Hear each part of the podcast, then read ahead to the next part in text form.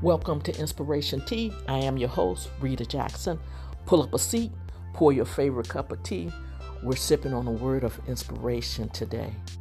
Be grounded and not swayed.